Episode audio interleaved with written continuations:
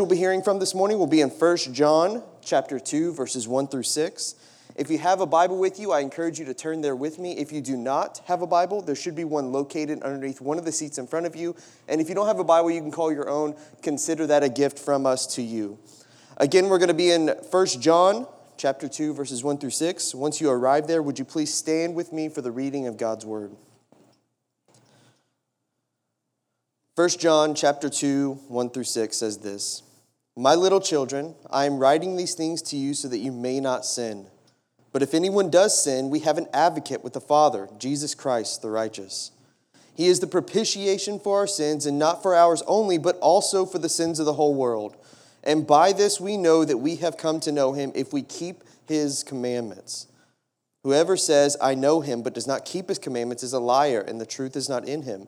But whoever keeps his word, in him the true in him truly the love of God is perfected. By this we know that we are in him. Whoever says he abides in him ought to walk in the same way in which he walked." This is the word of the Lord. Thanks be to God. You may be seated. Good morning, everyone. I want to welcome you here. My name is Kort. I'm one of the pastors here at the church. And I just want to say thanks so much for being here. And uh, if it's your first time, thank you for joining us. And hopefully uh, someone has shared with you a little bit about who we are here at Providence. We'd love for you to connect. Uh, grab a Connect card. Let us know that you were here. Like Ty said, we're in a series walking through First John. Um, and this morning, we're going to continue in chapter two, uh, continue our discussion on how the gospel anchors us and establishes our confidence uh, that we are Christ and or we are Christ's people. Um, and so uh, what we're going to be talking about this morning is, is John has, is, is ending a little bit of his line of logic here. He's going to pick off with a new line of logic uh, next week, but he's kind of wrapping up this first section. And I know it doesn't look like it because in the way the chapters are formed, this seems like it's coming in the beginning of the new chapter and kind of cuts off into the middle. But uh, this follows very neatly with what John has said thus far in his letter. Uh, and in particular, uh, he's going to be talking about this idea of righteousness. Um He's talked about how we are sinners, and if we say we have no sin, that we're a liar and that there's no truth in us. And then he's going to talk a little bit about what's the nature of uh, how we should relate to our sin then. Should we, as Paul said, continue in sin then so that grace may abound? Well, John's going to say no.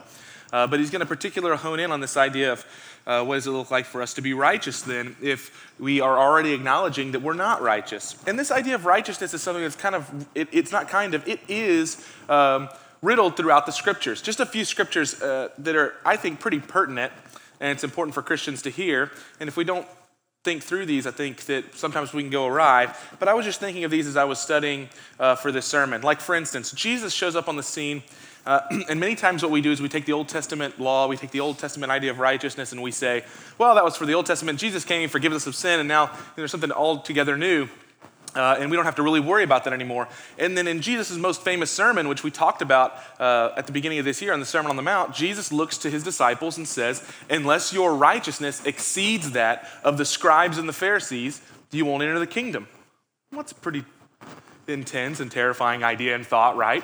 Because we know that the, the scribes and the Pharisees were very vehemently about obedience to God's law.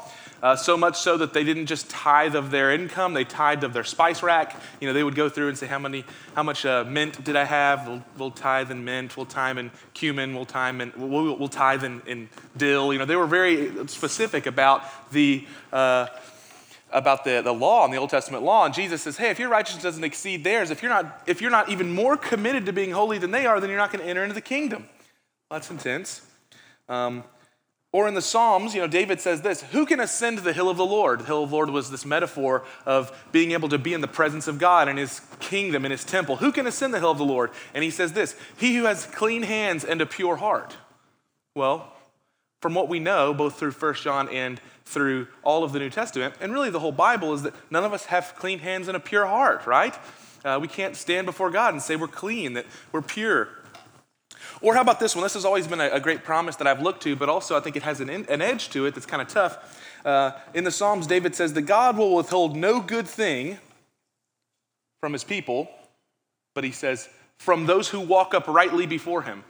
And if you look up the definition of uprightly, he's talking about perfect holiness. When we walk in holiness that God answers our prayers, you know? And, and listen, I just kind of handpicked those right off the top of my head. The Bible talks often about this idea of walking in holiness and walking in righteousness. And I think John does an impeccable job here of talking to the Christian about how we should approach walking in the way of the Lord in light of who Jesus is for us in the gospel. And so what I want to do is I want to pray, and if you'll bow your heads with me, I want to ask the Holy Spirit to lead us through these texts and give us some insight both into the righteous one, Jesus, who is perfectly righteous for us on our behalf, and how we ought to then live in light of him. So if you'll bow your heads. Father, I admit that at times I, it's difficult for me to walk the, the tension in this line. Sometimes I wrongly uh, attribute your grace, your love, your mercy as a license for me to do what I ought not do or to not do what I ought do, Lord. And I, I ask this morning for myself and for those under the sound of my voice, would you help us to be not just overwhelmingly astounded by your mercy and grace and the cross, but also to be moved to love and obedience. God, make us into a people who long to be like you. Motivate us, shape us, mold us. We need you, Lord. And Holy Spirit, we submit to your word. And we ask that you'd open the eyes of our hearts to hear it. In Jesus' name, amen. Okay, so First John chapter two, verse one, here's how it starts. My little children, I'm writing these things to you so that you may not sin. That's how John starts this. Now, this is key. I love, first of all, I want to make note, he starts with my little children. This is an endearing term from John, and I think what you're catching here is his pastoral heart. And I say this as a pastor, the first thing I thought of was, wow, this is a really pastoral line, because what John is saying is what I've said many times as I preach the gospel of grace, because just like in Paul's time and in John's time, in our time, the argument against the gospel of free grace is if you keep preaching that, everyone's just going to keep sinning because they won't care. That's the argument. When you preach that you cannot earn your own salvation, that Jesus earned it on your behalf, and that there's nothing that you could ever do, and he gives it as a free gift of grace, and that you can't outrun God's grace, when you preach that, the argument against it is, now you're just going to give everybody a license to sin. That's what they said to Paul, and that's what they said to John. And so John, after chapter one, where he lines out, this is who God is. This is what Jesus has done. This is how you can walk into the light as he is in the light. Then in chapter two, he's going to have this line, which I think is extremely pastoral. I'm writing to you about the lavish mercy and grace of God, not to give you a license to sin, but so that you wouldn't sin. That's counterintuitive, isn't it? He says, the very reason I'm telling you about God's grace is so that you would stay away from sin, not the other way around. John's point here is not to say it's no big deal, sin's not really a huge deal, and therefore you don't have to worry about it anymore, we can all live free. No, he's saying I want you to stay away from that which is extremely dangerous. That's why I tell you about a God who loves you enough to die on your behalf. Now watch this. But if anyone does sin, here's the provision, we have an advocate with the Father, Jesus Christ, now this is key, the righteous. He is the propitiation for our sins, and not for ours only, but also for the sins of the whole world. And I want to talk about those two words, advocate and propitiation. This is what John's going to get at. Jesus is our advocate. Jesus is our propitiation. The word advocate is lending itself to an illustration of a courtroom. This idea that God the Father sits enthroned in the heavens, and he sits as the judge, gavel in hand, ready to rule justly against sin and sinners. But Christ, our advocate or our attorney, stands up before the judgment seat of the Father, and he begins to plead our case. Now, what is our case? This is really important if you read the Bible. What is our case before a holy and righteous God? The answer is we don't have one unless someone steps in and gives us a case. Jesus, our advocate, has given us a case, and he's done it by being our propitiation. Now, that's a big word that you probably don't use. You know, that's a ten dollar word you're probably not using at the house, you know, when you're sitting down with your kids in family devotion time. Like, let's sing about Jesus being our propitiation. Not easy, lots of syllables, not helpful for them. You know, I would encourage you to sing, yes, Jesus loves me. You know, the Bible tells me so, that's helpful. But propitiation, I think, is a really helpful doctrine and extremely applicable um, for our Christian life. Jesus tells the eternal judge that the debt that we incurred has been paid in full and that our record is spotless and clean now. There's no legal case against us anymore because someone else has already been charged and punished for the crimes. That's what our advocate is saying to the judge. Jesus laid his life down and paid the price of his sinless life in our place, in the sinner's place. So if you picture yourself in the courtroom of heaven, you have the Father who's the judge, judging right, righteously, judging justly. And you have us who are on trial and we are guilty. And then you have the advocate or the attorney, Jesus Christ, the righteous one, who comes in and says, I'm going to plead their case. Here's the case. I've been their propitiation. Propitiation, if you're taking notes, means turning wrath to favor. Ah, this is important.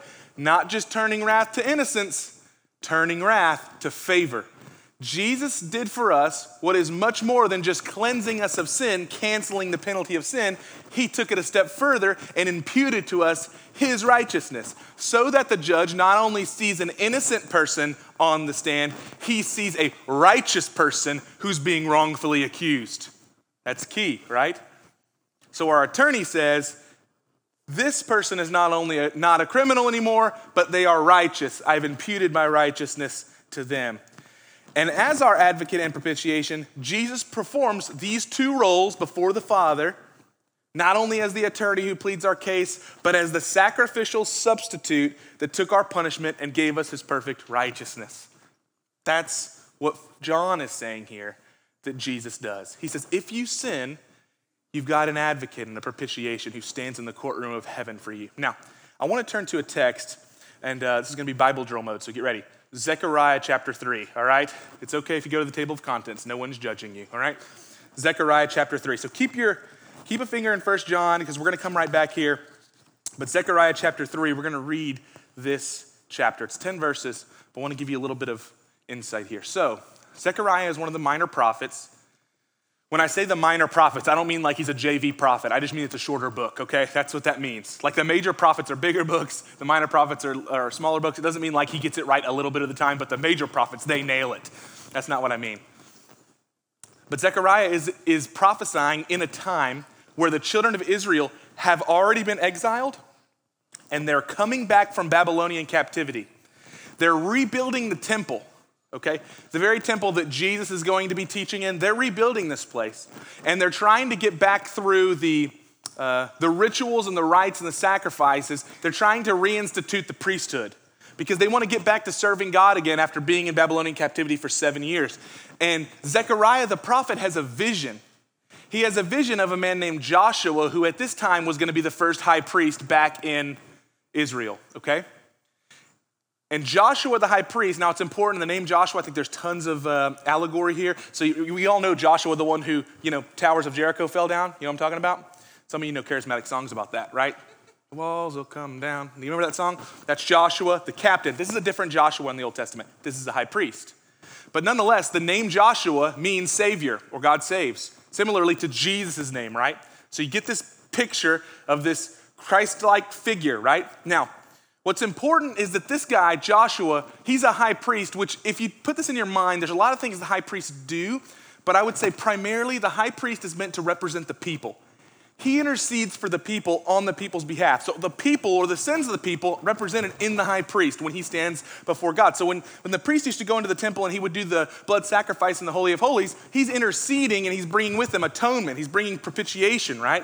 He's bringing this, this lamb that has been slain that will make atonement for the sins of all the people. And he's standing in the, the Holy of Holies. So now Zechariah is going to get this vision of standing in the heavenlies with Joshua the high priest, God sitting on the throne, and there's another character that's introduced. Now, I, I chose this text because I think it's really helpful to, to think through what John is saying to us about sin and righteousness in chapter two.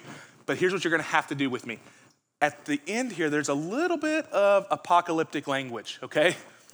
Don't get distracted. I think that's really helpful for some, a whole other point. The big point of this has, has much more to do with who Jesus is for us, okay? And what Jesus is going to come and do. But there's gonna be a little bit of opportunity to get distracted. So let's focus on verse one, chapter three. I'm just gonna kind of read through, stop, read, just stop, read, we'll go back, okay? So Zechariah says, "Then he showed me in a dream, Joshua the high priest standing before the angel of the Lord, and Satan standing at his right hand to accuse him.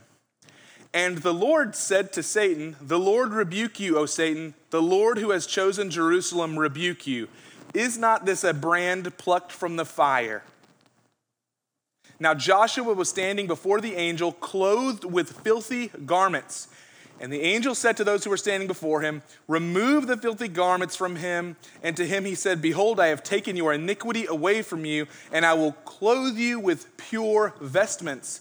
And I said, "Let them put a clean turban on his head," and clothed him with garments. And the angel of the Lord was standing by. Now let's walk through this a little bit. We got the priest standing before the throne of judgment, right? Or the Father's throne. There is an, a fallen angel. Okay, we know this character very well, spoken about regularly in the Bible. His name's Satan, the head fallen angel, whose whole role in this entire dream is one thing, and he's the only one in your whole Bible that is that is called the accuser. No one else is called by this name. His role is to come and accuse Joshua the high priest of his sin in front of the judge. So he steps in and starts accusing him, saying, he can't be that person, he can't be the high priest, they can't reinstitute the temple, and here's why, here's the laundry list of sin that these people and him commit. He starts accusing. Here's the thing, the Bible says nothing about the, that Satan was wrong in his accusations, that actually he was right, right? Oftentimes, Satan's a liar. He might accuse us of things that aren't true, but here we don't get any of that. It doesn't say that now, you know, Joshua was a righteous guy. It doesn't say that. In fact, most likely, most commentators say that them coming back from Babylon, they probably broke all sorts of laws. They probably were all sorts of unholy because they had been so regularly inundated with Babylonian culture that they didn't even know what was right and wrong. They probably did some real quirky stuff, and Satan's rightly accusing of this, of this whole sinful track record. And that makes me, just a side note here, is when we sin, we give Satan material to work with in the accusation department, right? When we sin, he has an opportunity to say, see who they are, see how they are, see how they act, and he's, that's what he's doing here. Now watch how God responds to this, though. God responds, now here's our advocate standing forward, the Lord. Says, the Lord rebukes you, Satan, stands against you, silences the mouth of the accuser. The Lord rebukes you. The Lord who has chosen Jerusalem, I've chosen this people. These are my people. I rebuke you. Is this not a brand plucked from the fire? Meaning, this is the one that I've pulled out of the destiny of destruction. These are my people, and I stand against you, advocating for Joshua. Now, what happens next? Well, what happens next is what I think John is saying Jesus did for us, and I have reason to believe this because in a minute he's going to say just that. Is that God does what happens to you and I when we put faith in Christ. Number one, Joshua is standing before the throne of God, not with his high priestly vestment on, but he's standing before the throne of God filthy and dirty. This is an allegory to how we stand before God in our unrighteous state, right? In need, all of us sinful, all of us broken, all of us dirty, all of us in need of cleansing. And God's response is, remove the filthy garments from him. So take away the sin, cancel the sin, take away the dirtiness, right?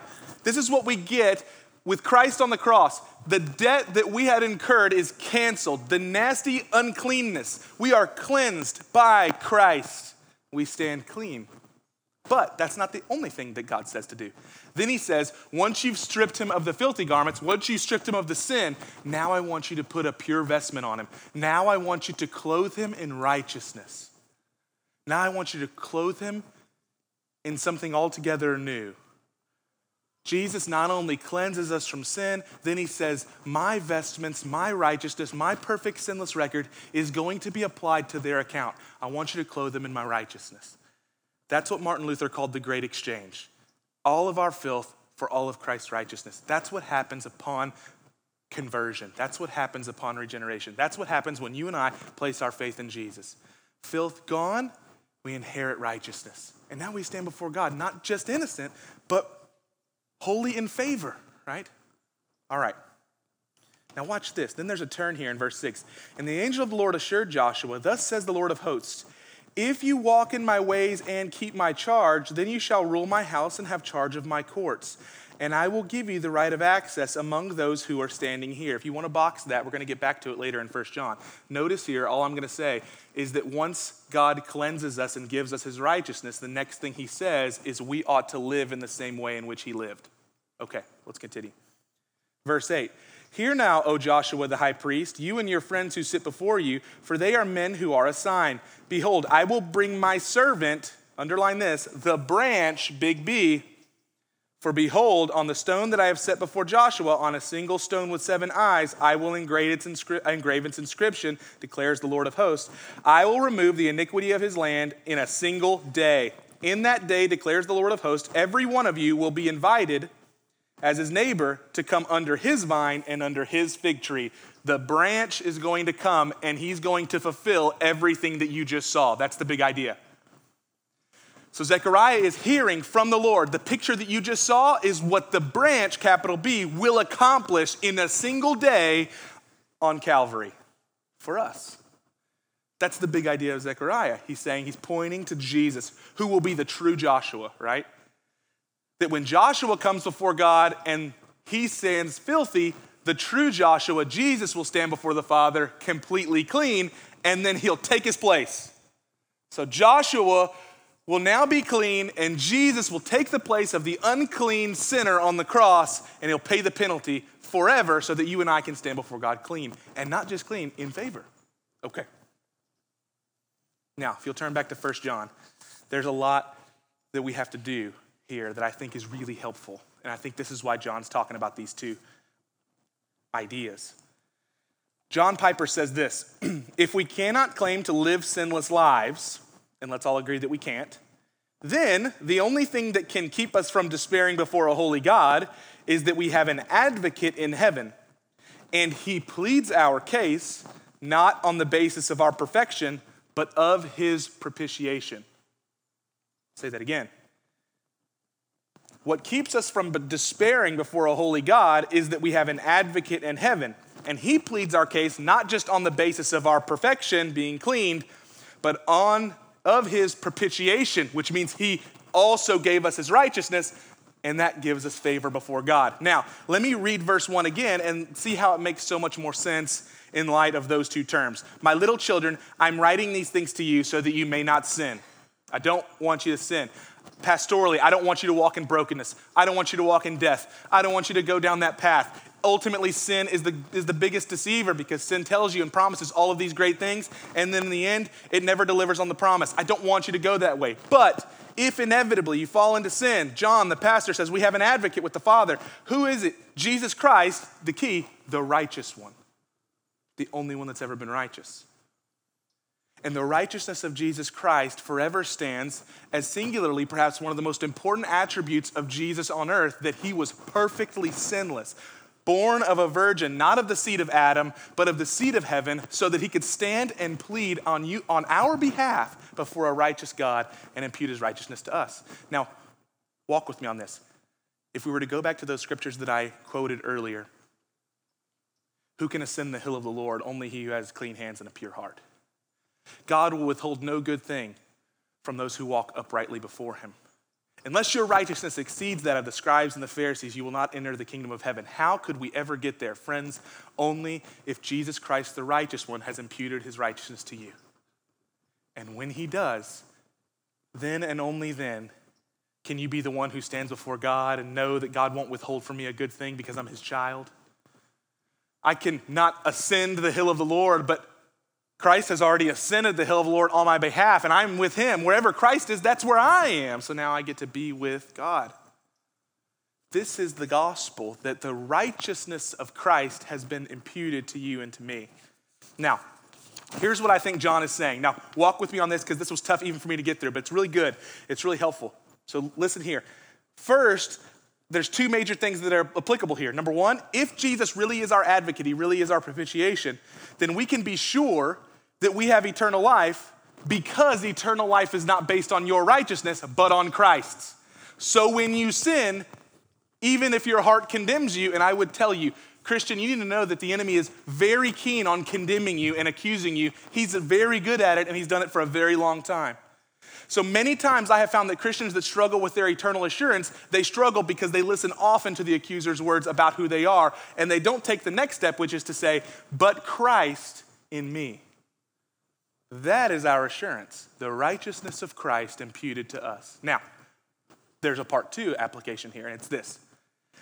If Jesus is our advocate and our propitiation, it will lead us to hate the sin that has killed our Savior. That's the next step. It doesn't mean simply because we've been washed clean that now we can still have the same relationship to sin that we used to have, because love has so changed us from the inside out that we'll begin to hate the sin that killed Jesus because we love Jesus. Spurgeon says it like this: we cannot domesticate sin like it's our pet, but rather we must hate it and hate its effects. He says you shouldn't domesticate sin. Don't treat it like a pet. Because you have to hate sin. John Owen said it like this: either we're killing sin or it's killing us. There's no third direction. Sin is a dark, evil, destructive, very effective tool. Satan hates death, and that's ultimately where he wants to lead you. And so sin is his way. And he can tempt you in a number of different ways, whether it's the flesh, the world, or even in his own satanic influence, demonic influence. These are all ways that he tempts us in order to believe lies. We'll get into that a little bit later in First John. But here the idea is, if Jesus is our advocate and our propitiation, we will hate sin because we love Jesus. Okay, how do I know that? Let's start in verse three. By this we know that we've come to know him, if we keep his commandments. Whoever says, I know him, but does not keep his commandments, he's a liar. The truth's not in him. But whoever keeps his word, in him truly the love of God is perfected. By this we know that we're in him. Whoever abides, says he abides in him, ought to walk in the same way in which he walked. So he's saying the love of God's only perfected in those that walk according to the commands of God. So what does this mean in light of what we just said? Well, let me tell you what it doesn't mean. It doesn't mean that perfect love is earned by perfect obedience, unless you're talking about Christ's obedience, which in case is true. One, one pastor I heard say it like this. It's like, the whole world is works-based religion, even Christianity. The only difference is Christianity is on, based on Christ's works and not our works. So we're a works-based religion only if it's Jesus' works. If you're talking about our works, it's only grace-based, because there's no way you and I can be what's necessary. Does that make sense? So, is it earned perfect love? No, not from us. We are made perfect and whole, not through adherence to the law, but catch this, through God's love for us and our response in loving God in return. The word perfected here in First John means completed or complete, whole. Therefore, the idea is that God's love is completed in us or made whole in us when we receive and respond to him through loving obedience. And I think the idea of being complete is important here, because the idea of complete and whole is also used throughout the scriptures to mean holy. I think you could probably put holiness, Old Testament also is equated to wholeness or completeness. It's the divided self that walks in unholiness. It's the whole person that, living in light of God, submits themselves to Jesus, that walks in holiness. It's the broken that walk in unholiness. And only Christ can make us W H O L E, whole, and only Christ can make us H O L Y, holy. Does this make sense? So, we are not righteous on our own, and we're never gonna earn our own merit by our righteousness. Even on our best days, we're gonna battle with sinful tendencies and unholy longings in our firstborn nature. But, and this is key, but our righteousness is rooted in our relationship, union, and abiding oneness with Christ alone. As our love for Jesus grows, our hearts and desires begin to change and become more inclined to obedience, obedience and holiness. And as we are seen as righteous, it's not because we're always getting it right. This is key. It's because Christ loves us and we love him in return. That's the difference. The best motivator for obedience is love. Meditating on the love of God for you. Fanning into flame your love for God. That's the call of Christian. Love for God. And I don't think we talk about this enough. I'm not only obedient because God is wise and true and righteous and holy and powerful and worthy of all of my submission. All of those things are true. But I'm looking to become a man who's obedient because I know the love of God for me and I love him. Now I want to take a pause here and think about human relationships. And if you're not married, that's okay, because I just want you to walk with me on human relationships in general. I think marriage is a great uh, starting line here, but think through falling in love with someone, or think through uh, any friendships that you have. Do you appreciate, wives, on Valentine's Day, if you get a vase of flowers and it's beautiful, it's everything that you could ever, all the flowers that you like, and you come in there like, oh my gosh, thank you so much, I'm really excited about this. And your husband says, yeah, wrote it down on the calendar about a year ago, planned it, ordered them, you know, uh, I looked up on your, on your, uh, I looked in your journal, heard you liked lilies, so found out that too. Uh, it's good, right? Okay, here's where our here's where our reservations are tonight. I've kind of already planned all this stuff out. Hopefully you like that too. And it, it's not really about the relational interaction. It's like he has robotically figured out everything about you, and now he has applied that. Are you like, oh my gosh, it moves my soul? Now, I know there's some of you that might be a little more type A, and you're like, yes, it actually does. I appreciate that organization. But I would guess that for the most part, what you want most of all is the heart to be in it, right? Guys, you probably heard that from your wife before where, where she told you to do something that she likes, and then you did that thing, and they said, and you didn't understand why she was mad at you or still frustrated. You're like, I did the very thing you told me to do. Yeah, but your heart wasn't in it. Or like, why are you mad at me? I took the trash out. Yeah, but, you know, I had to tell you to do it. It's like, what do you want from me? I'm not a mind reader, right? But nonetheless, what's the real idea? The heart in the relationship matters the most. And it happens both ways. It's not just uh, female toward, towards male, it's male towards female. You could take this all the way to the very rock bottom of physical intimacy. If the heart is not in it, it's not what it's meant to be. Doesn't matter if that if the act happens, right? And this is true of our relationship with God. Ultimately, I think that the highest level of righteousness and holiness is not moral perfection. It is a humble and loving heart for God that desires to be obedient to Jesus simply because you love him, because you've been moved by his love for you. And it's in that imperfect pursuit of the cross that our righteousness will exceed the righteousness of the scribes and the Pharisees, because the righteousness of the scribes and the Pharisees were those whose hearts were not with God, even though their lips praised him. Jesus says, your lips say the right thing, but your hearts are far from me. In other words, you are really obedient, but you don't even know me. And the Christian's the opposite. The Christian is the one who longs to know Jesus and to love Jesus because you've been absolutely encapsulated and captivated by his love for you, and therefore you want to be obedient from that. And that, listen to me, guys, and sin breaks your heart not just because it's morally corrupt on the ledger, but because it's messed the relationship up. You're broken for it.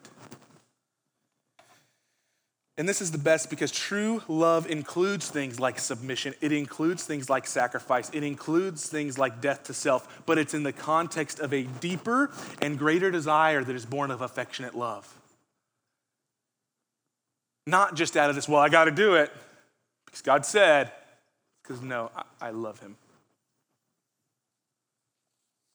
That's why in First Peter, you even hear that tone when Peter tells the, the Christians that he's writing to. He says, one day you will see him. And you're blessed because you'll see him, but you love him and you don't even see him now. But one day when you see him face to face, it's this delight, this consummation of the one that I've loved that I haven't seen with my own eyes. Peter's assuming the fact that every Christian has this deep longing and love. So, lastly, and maybe this is where I've really been hoping to get to, um, verse six has always been a, a verse that just gets to me, and it moves me in a number of ways, but I want to read it briefly and kind of walk through this. We don't have tons of time, but he says, by this we know that we're in him. Whoever says he abides in him ought to walk in the same way in which he walked. Now, I don't know if you guys remember, but Jesus had this very famous saying um, as he's talking to his disciples. He says, I am the way, I am the truth, and I am the life. Y'all ever heard that? I'm the way, I'm the truth, John fourteen. When I think about Jesus saying that he's the way, and then I go here to First John where he says we ought to walk in the same way in which he walked, something that has changed uh, and I hope matured my walk with Jesus over the years is looking at Jesus' life in the Gospels just as a, a man and finding it to be so beautiful and enchanting and captivating, and it's just altogether different from anyone I've ever seen, and primarily different from the way in which I live. J- Jesus' life is just something altogether different. I mean, um, his love, his kindness, his patient listening, Jesus' curious and humanizing questions with people, his direct and fearless discernment in the face of people who have power, his fierce loyalty to his father. On the cross, Jesus' loving care for his mom, his forbearance with his disciples when they like get it, but then they don't get it. You know, it's like Peter gets it. It's like, you're the, the rock. You're the one. You're the son of the living God. It's like, yes. And it's like six verses later, get behind me, Satan. You guys know. It's like this just forbearing love. He's just dealing with these guys. His courage on the door of doorstep of death, Jesus. His humility in the face of scorn and pride, these people who have no power that's not been given to them by him, and his humility. It's, his way of life is just enchantingly beautiful. And what I see here is, is John's encouraging us to try and mimic the way of Jesus' walking. That part of what it means to be righteous, and I would consider it maybe the main thing, is not an adherence to a moral code. It's a real life that's already been lived before you. The doctrine that in the early church and in church history, it's called Christus Exemplar, Jesus our example. Now, listen to me, you can't live like Jesus, your example, unless you have Christus Victor, Jesus, our victory. But I think we have long lost Christus Exemplar. We just, we don't even think through like, well, how does Jesus live? How would he live in this moment? How would he talk? When I was growing up, um, one of the first, I was not a Christian growing up, but I remember attending a youth camp and I also, or a youth group, and I also remember the first time I saw one of my friends wearing these little W W J D bracelets. You guys remember these? Uh, I railed against these as a youth pastor, by the way, so just full disclosure. Um, I, I just made fun of them. I said, it's not about what Jesus would do, it's about what Jesus has done. And then I would go off on the gospel, you know, which I still agree with, but... Um, But I think there was something about these. The idea was that you would have these bracelets, say W W J D, and then as you interact in your everyday life, you would look down and say, ah, huh, how would Jesus do this? Like, you know, I'm at school and somebody's making fun of me or somebody's pushing me down at the playground, whatever, when I'm little. It's like, hey, what would Jesus do? And I try to apply that. And I used to kind of make fun of that. And I think the older that I've gotten, the more that I realize that there's a beauty there that has been lost, which is that we don't even consider what Jesus would do because we're not encaps- encapsulated, captivated, challenged, enchanted by his life. We think of his way meek and smarmy. We think of his way weak. And we think, well, he had to do that in order to die for me, but I've got to do my own thing. So we get in political arguments online and we don't even think about what Jesus would do because it doesn't matter. We interact with our wife or our spouse. Like, it doesn't even matter what Jesus would do because I... He didn't live in my time. He didn't have my circumstance. He didn't have my situation. We think about in, in leadership terms, what would Jesus do? Well, Jesus stooped down and washed people's feet. We don't even think in those terms. We just think about exerting authority. We don't even consider what Jesus would do. And I would challenge that the only way to walk in the way that Jesus walked is to consider his way, and it has to be beautiful to you. Ray Ortlund said this about the way of Christ. He said, truth is more than just valid. It also opens our eyes to the loveliness of everything that is of God. Think of that for a second. Jesus' way is more than just true. It's beautiful. It's enchanting. It's life-giving. When I look at Jesus' way, I think, I want to live like that. I want to humanize people like that. I want to be able to have a conversation with someone and not be threatened so much by their disagreement with me that I pop off. I want to be able to walk up to the counter and not be so infatuated with my own inner life that I treat the barista at Starbucks like a transaction. I want to see them for who they are. Jesus' way of life is altogether beautiful.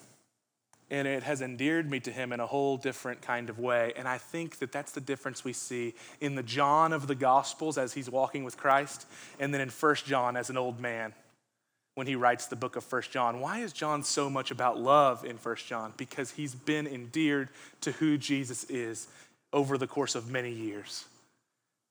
There's an old tradition that says that John the Apostle, upon his uh, old age, right before his death, that he couldn't walk anymore. And remember, John's the oldest disciple. He, he lived longer than anyone else.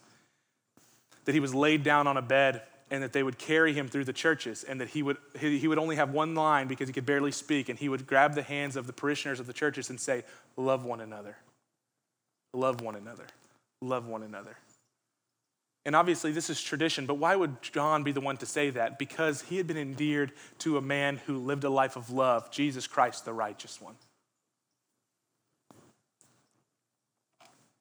Friends, I want to encourage you, read the Gospels and make note of how Jesus does and says the exact opposite thing of what normal people do and say. Just do that. Make that a goal for you at the end of this year. Read the Gospels and say, I would never say that, I would never say that, I would never say that, I would never do that, and it's almost everything he says. It's like I'd say the exact opposite. Meditate on the wisdom and the grace that he shows. Keep your eyes open in community as brothers and sisters exhibit Christ-like behavior and speak to them in honoring ways. I want to end in this way. Can you sense the beauty of Christ's way of life bidding you forward this morning? If you're not a Christian this morning, um, I want to encourage you. The beautiful life that Jesus lived was broken and given for you, to cleanse you, to give you favor before God. It's no small thing. Jesus was a perfect man and he was broken for you. I want to invite you in. Christian, this morning, I want to ask you, in the gaze of Jesus, can you sense how wonderful and beautiful a life of love and obedience to him would be? There is truly no one like Jesus. I want to ask you, do you want to be like him? I want you to want to be like him. I want to be like him. And I think that what John is encouraging us with this morning is that although we may sin, the gospel of grace is the only motivator to be like Jesus. If we live a gospel of works-based righteousness, it will never motivate us to live a life of humility and love like Jesus lived. But if we preach the gospel of free grace and we sit people before a Savior who loves them and tell them, look in his eyes and find what is true, that only that will truly motivate them to be like Jesus and walk in the same way that he walked. If you'll stand to your feet, I want to pray for us.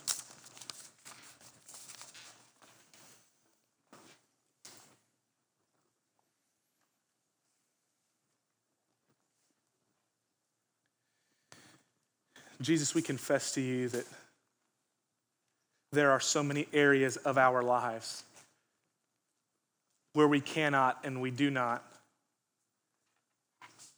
walk in the way that you have walked. But Lord, it's my longing, it's my prayer, it's my request. Would you make us want that? I pray against despair in the room and instead bring a hope to our hearts.